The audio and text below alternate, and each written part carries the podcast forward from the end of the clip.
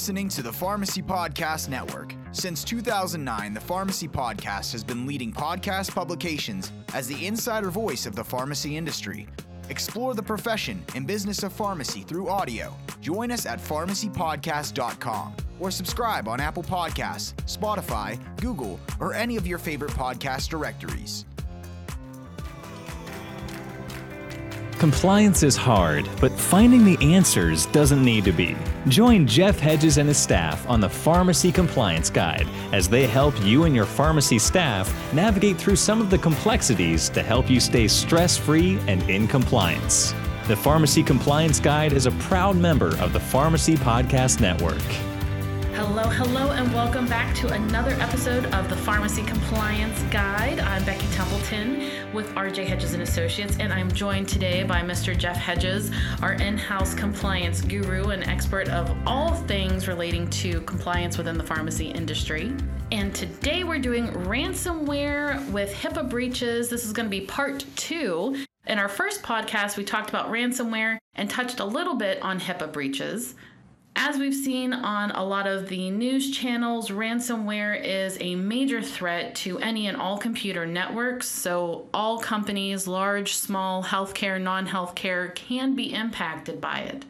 Ransomware is a cyber attack where the user cannot obtain access to their system, and cyber attacks are criminal acts that must be treated as one. Swift action is required to protect your systems and your patients' personal health information, known as PHI. Jeff and I are going to be spending a little bit of time talking today about ransomware. If you missed the first podcast, I would encourage you to go back through the Pharmacy Compliance Guide archives. Listen to the first podcast on ransomware and breaches.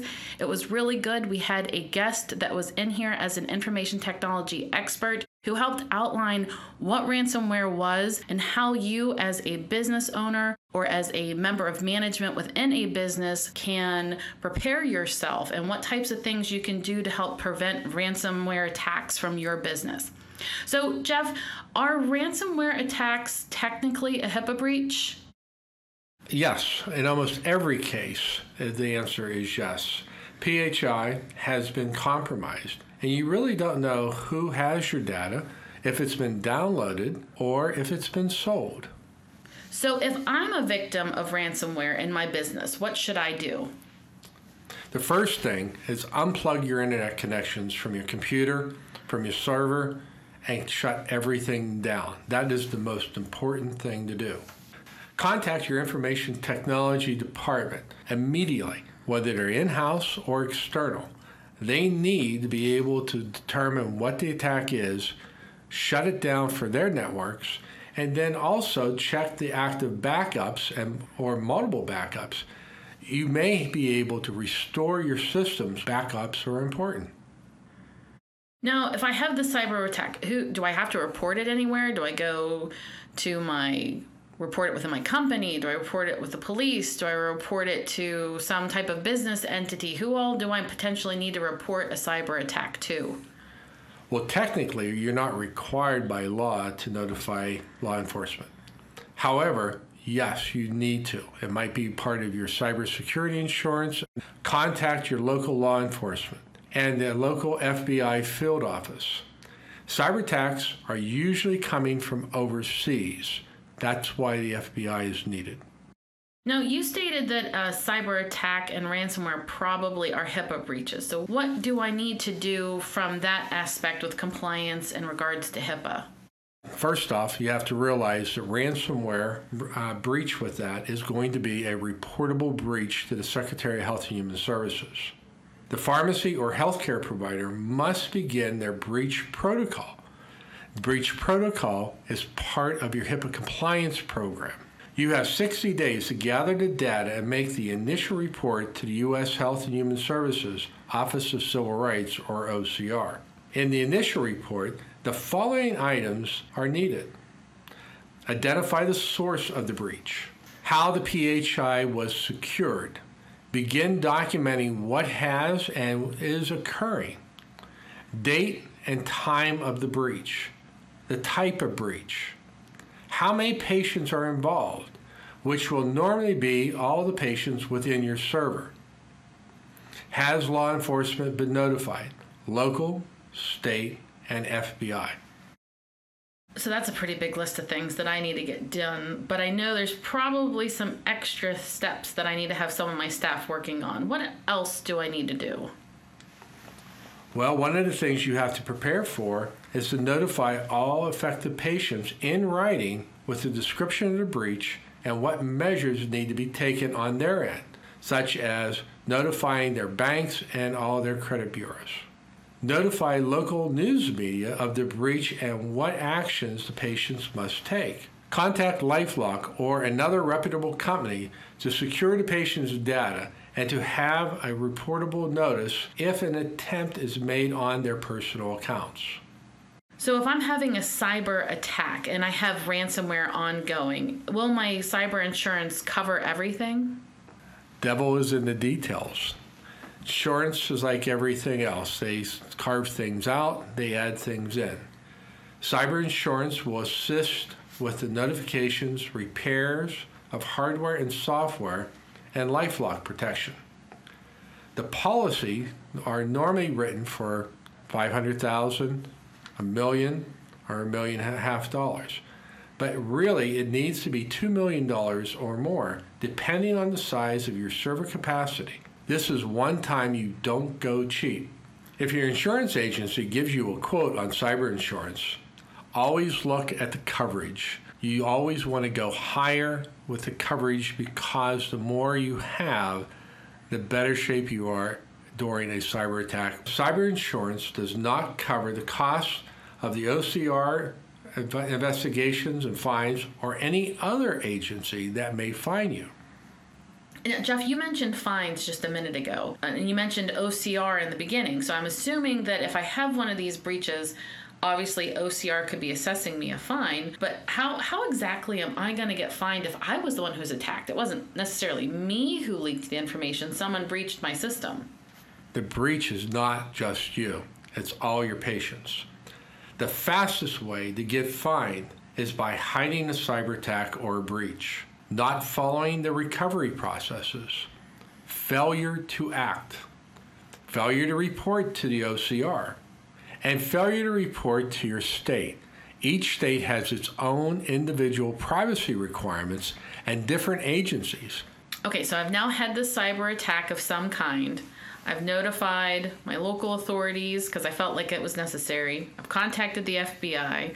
I'm getting ready with the OCR. How exactly do I go about this? Like, what exactly does reporting look like? How much time do I have to work with? Is it something like I noticed over the weekend we had something happen? Now it's Monday morning at 10 a.m. We've realized we've had an issue. What's our time frame that we're also dealing with on how fast we need to be moving on this? As I stated earlier, you have 60 days. That's not work days, that's calendar days. The 60 day notice to OCR is only the initial notification. It demonstrates what corrective actions have been taken, what your plan is to continue with the investigation and collecting data. The final OCR breach report includes, and this is just the initial list, show what corrective actions have been taken to prevent future cyber attacks, change passwords every 90 days with a minimum of eight characters. Large case, small case letters, a number, and a symbol. Passwords should never be family members' information, birth dates, anniversaries, addresses, nothing like that. I personally use a passphrase, two unrelated words with numbers and symbols mixed in between. My current password, passphrase, is 17 characters. This type of password is a bit excessive, but it is a very effective way to protect my systems. The passphrase permits the user to remember a complex password. Commit this to memory. Do not write it on a sticky note and affix it to the monitor of your computer or under the keyboard. I guess that's like putting the key under my mat or under the pot of plants that's outside my front door. That is absolutely correct. What harm has occurred because of this breach? How many patients were not notified? And that means you have to notify all your patients in writing by mail And the most important thing is how many letters were returned. That number has to be tracked. And how these patients were notified. Okay, Jeff. So let me make sure I've got I've got this all down pat in case someone on the other end of our our podcast is taking copious notes here. Side note, as you're listening to our podcast, we always have a transcription because Jeff gets into very detailed items, which is great. So if you're listening to this on your drive to the pharmacy, to work, you're at the gym, and you go, gosh, I need a pen and a piece of paper, don't worry, you can go back in the show notes and you can actually get a full transcript of this. For those of you who are pedaling away or driving away, I'm going to recap a couple things. So, a final OCR breach report, we're talking about all the different things that we need to do or that we have done. We're going to show it to OCR that these are the things that we're doing right now. Everything from we notified our patients, here's how we notified them, here's how many came back in the mail, we've changed our passwords. We've got a whole bunch of different processes that we're putting in place to make sure this never happens again. Maybe we're referencing back to that first podcast we did with some of the suggestions from Nick on items that we could have in place to make our systems more secured. So now we've got this report put together outlining all of that information, what harm has actually happened to our patient's data that has been compromised. And then I hate that and then, but that, that's where we're going. And then that's just really the start of it, right? That's the beginning of it. But also, you have training. You have to train your staff what happened and how to prevent it from happening in the future. Once you get all this done, you submit your OCR HIPAA breach report. This is done electronically. Yes, every bit of information, documentation needs to be kept. And how long do I need to keep it? Well, HIPAA's rules are six years for your retention. However, the way OCR is working, and there are so many breaches they're investigating, don't expect to hear from anybody from one to three years after the report is submitted. Think about it. OCR is going to contact you three years afterwards to talk in details. Three years and two months, because I've got 60 days to report my breach. Ah, always the technicality. well, I want. I mean, that's a long time. Three years and two months. We were just talking about high school not that long ago. Freshman year, sophomore year, junior year, two months into my senior year. That's how long I'm going to have to remember what happened. So I guess that's really why documentation is even more important now. It's not just this is what I'm required to send in. I want to document everything because they go to ask me a question three years down the road. I'm going to be able to remember. What did you have for breakfast three days ago? Toast. Do you have toast every morning for breakfast? No. Oh, okay. you just remember three days ago it was toast. I thought I'd catch you on that one. I was hoping you'd say you didn't know. I have no idea what I had for breakfast three days ago. But um but I guess that's why we need to take so many copious notes and do so much reporting is just that way we have a good reference point for ourselves whenever these reports actually get on OCR's desk and they're starting to look at them and review them and now they're notifying me to say, "All right, we've opened the investigation." That's correct. The investigation starts when they open a case file. Now, when we're looking at this, OCR is going to send you a letter and then they're going to call you. That's okay. Don't freak out. As long as your documentation is fine. They're going to start, set up an interview, and you're going to go over the case with all the details. If you've done everything right, they're going to ask you to send all the documents to them. If you have everything done in accordance with the statute, when it goes into the OCR, they review it, they see what happened, they see what you've done, they may call back, and they may just say, I only have one more question. And then they write up a case note, and it closes the case, and you get that letter. When you get that letter, that's a party day. Wait a minute. I'm going to get a fine, though, aren't I? No, Oh, okay. So then it is a party. I got through it. My paperwork was right. Slap hands with all my admin people. We survived. We get to have cupcakes and pizza. yes. Okay.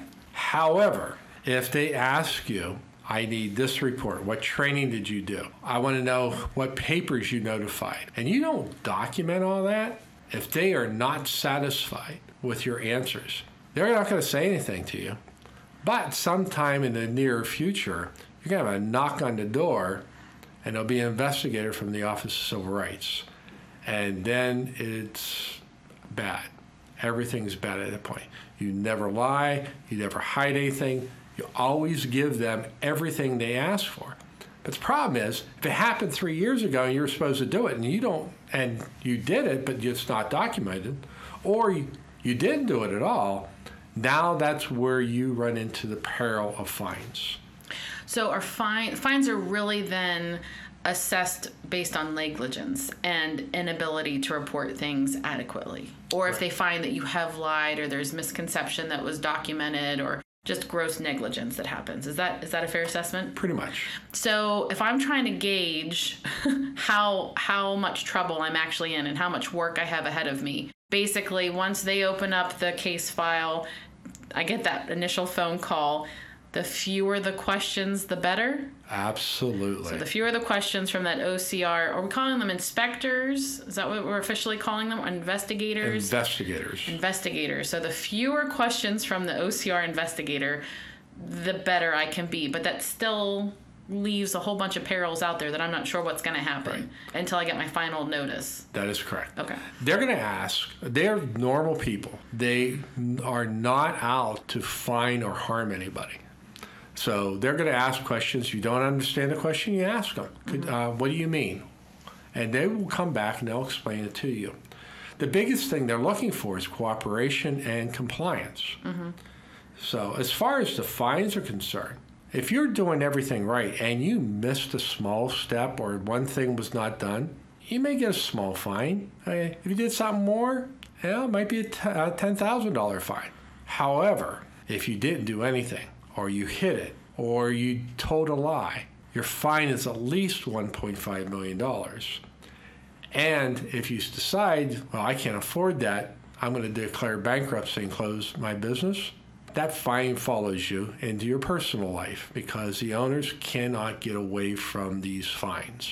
Oh, wow. Now, my cy- cyber insurance is going to cover that, right? No. Ah, nuts. Okay, so even though I have, like, let's say I have like a $2 million uh, limit on my cyber insurance, that's really only going to cover the hardware, software, the man hours to get my system back up and running again and secure, getting my staff paid, loss of wages, loss of work, that type of stuff. So it's not covering fines at all. That's correct. They also covering all the notices to your patients. Oh, sure. And I imagine probably those cyber insurance policies will cover my attorney costs that I have to get involved if I'm working with a consultant such as yourself. Some of those billable hours might be able to get tucked in there. Normally, yes. But again, it goes back to the policy. Mm-hmm. Are you covered? Mm-hmm. Did you go in a little bit extra and make sure you have all these items taken care of? Because you don't want to be sitting there and find out, oh, I have to notify the news and they're going to come in and interview me and I don't have anybody for counsel. I don't have anybody to talk to beforehand and I'm just left out there for the wolves. No, the insurance doesn't cover it unless it's in the policy. So for this, we really need the three C's. We need cooperation, we need correctness, and we need compliance. Absolutely. And we want to avoid the biggest C, which is complacency. Complacency, they throw the key away. Okay. And that's where you're starting to see these big fines that are over a million dollars. Right. Small and mid-sized companies in the healthcare se- sector are getting fined. You don't hear about it a lot because they may just quietly go away. And you may see the notice in the newspaper, then you may see a notice that so and so went out of business. It all depends on the sensationalism because the OCR does like sensational fines. Uh, they right now they're on a countdown of how many um, major issues they're doing. They're up to 14, I believe, is one that came out the other day. This year? Yes. Okay. Everyone, I read down through these, uh, whether it's large, small, or medium, someone always messed up because normally they hide it. No one wants to admit that their server has been hacked, that their patient information has been disseminated to parts unknown in the world, and you don't know what's going to happen to your business. So we've talked about quite a few different things here today as far as what we're going to work backwards here. We've talked about what you need to do if you end up having something happen where your your files are breached. So it doesn't matter if you pay the fine or not. In the end, your files were breached, so you've got these things that you have to take care of. Now obviously you've got what we talked about on our first podcast where the system requirements that you have to go through and update your system so you can prevent breaches from happen. I know when Nick was here, he was sharing that we already had four this year that we didn't even know about. That the the infrastructure that was in place on our network stopped it, so we didn't even know about it. They knew at, about it because they monitor it for us. But whenever it comes to a healthcare facility, if somebody gets into their system it's a reportable breach no matter what. That is correct. We've gone through the steps of what you have to do immediately, how you have to report it, what kind of things you can expect later on. We've talked about some of these fines, which for me, that was just amazing to think about how much money someone can actually have invested in reworking their network, all the notifications, all the attorneys. You mentioned like Lifelock, like having one of those monitoring systems in place, and then to add an extra fine into it. I mean, that is catastrophic for a lot of businesses. Do you do you think when these types of things happen, a lot of businesses have no choice but to close? If you're a major health system or insurance company, you just pay the fine. It's going to be here today and tomorrow everybody will forget about it. Not a small or mid-sized business. Your reputation is the most important and you breach your reputation by giving out your patient's information. You didn't do it intentionally, but that's the impression of what the public is. And because you're local, everybody will remember that. Do you really think that a small to mid-sized healthcare practice can actually do all of these things? I know there's probably people listening to this going, "Gosh, my pharmacy only has two or three people working in it. How in the world can I, based on your first podcast, have all of those security measures in place, have all of this security information done, and now if something does happen, how in the world am I going to go through all of this all on my own?" By yourself, you can't. First thing you need is a good information technology specialist, actually a company.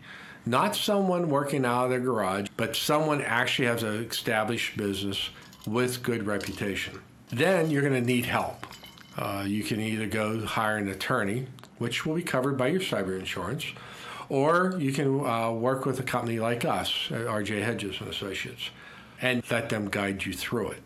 Now, for our clients, if you have HIPAA compliance, when these breaches come up, First call is to the IT company. The second call is to me. And at that point, I become your new best friend for at least the next 90 days and possibly longer. We actually do the process, we do the writing, we do the reporting, and we become the contact when OCR calls. So when OCR calls in three years, we have everything recorded, whether it's voice or documented, and we can answer everything. And the first thing we do, we shoot them a stack of relevant documents that they're about to ask for. And if they have a problem, they call back and they come to me. We let you know about it, but we're handling it on our end. So, we've gone over a lot of information today. Hopefully, we haven't scared too many people. I think sometimes when we have these conversations, it can be a little bit scary and intimidating to think, oh my gosh, like worst case scenario, $1.5 million plus for a fine. That, that's kind of scary for a lot of people. But if we're doing things every day, every week, every month, and we have good, safe practices in place. We have a good, strong security network. We've got a good IT group that we're working with. Am I okay? Can I sleep at night? Absolutely. It sounds scary. And the, and the big item is this constant awareness. You've, you've trained your staff, they understand what's going on. Same thing applies here. It works. As soon as something happens, you address it. Don't wait until a year after this is all happening and call me, expect me to say, uh, save your bacon because it's not going to happen. Mm-hmm. Gotcha. Now I do have one thing as we were talking that kind of popped into my to my mind just because I had someone reach out earlier today on one of our blog posts asking about business associate agreements.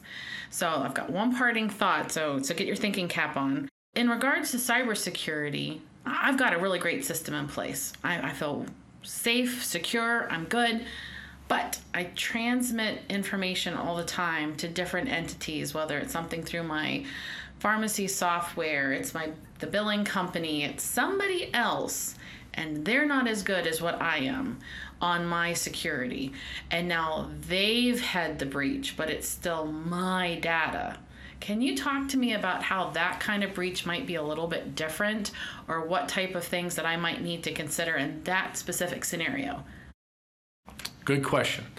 the way the HIPAA statutes are written as of today, and they're going to release a new set of rules uh, probably in 2022, and we're going to go from two, uh, 1990s technology to 2020 technology. So if you remember back then, we, yeah, there was no iPhones, there was Yeah. none of the other things we have today. Hot technology was the new fax machine. Right. Yeah.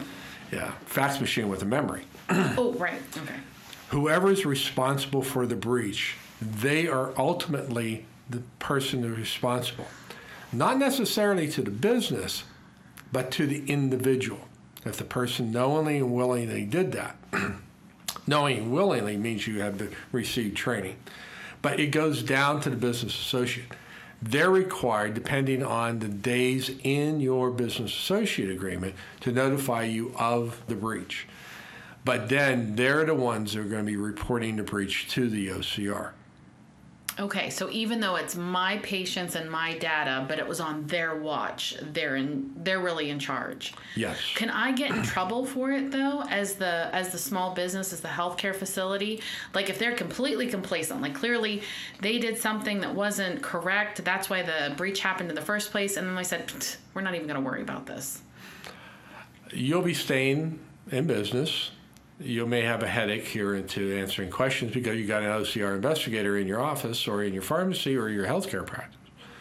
However, the poor guy who blew it off, remember we talked about the fines at 1.5 million? Well, that's where they're at. This applies to anybody that has a business associate agreement or an actual covered entity. Again, the business associates all must have the same type of HIPAA policies and procedures that the healthcare provider does. What happens if I don't have a business associate agreement in place with somebody that should, just because I haven't gotten around to it yet?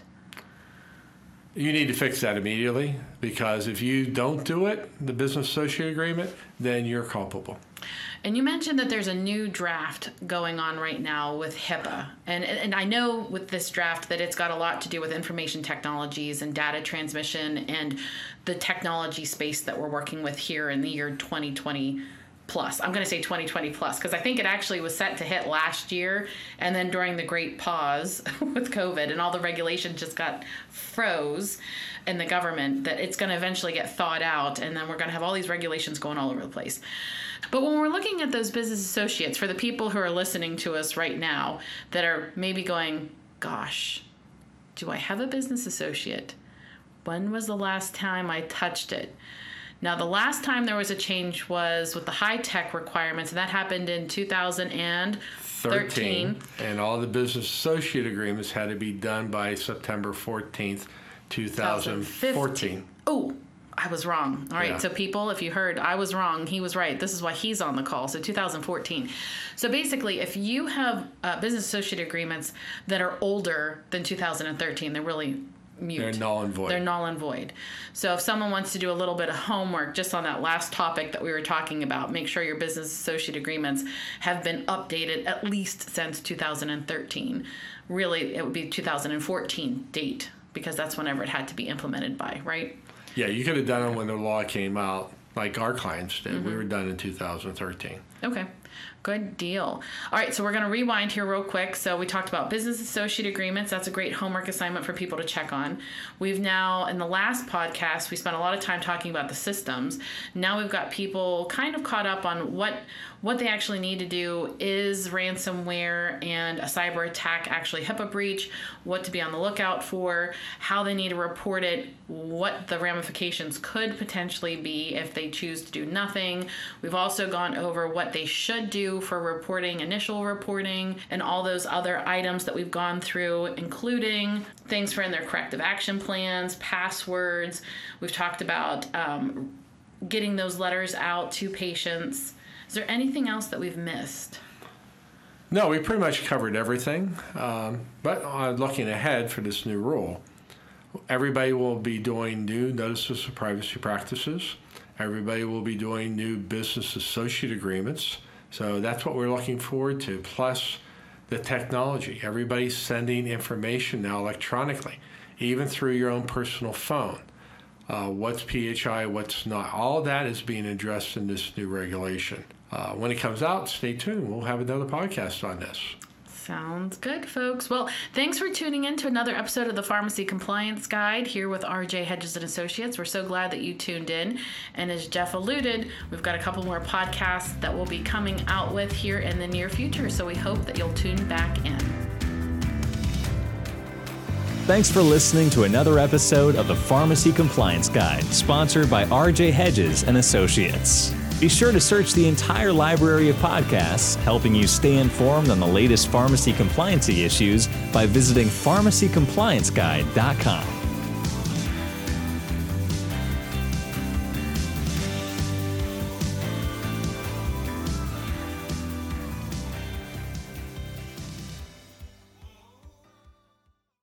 This podcast is a part of the C Suite Radio Network. For more top business podcasts, visit c-suiteradio.com.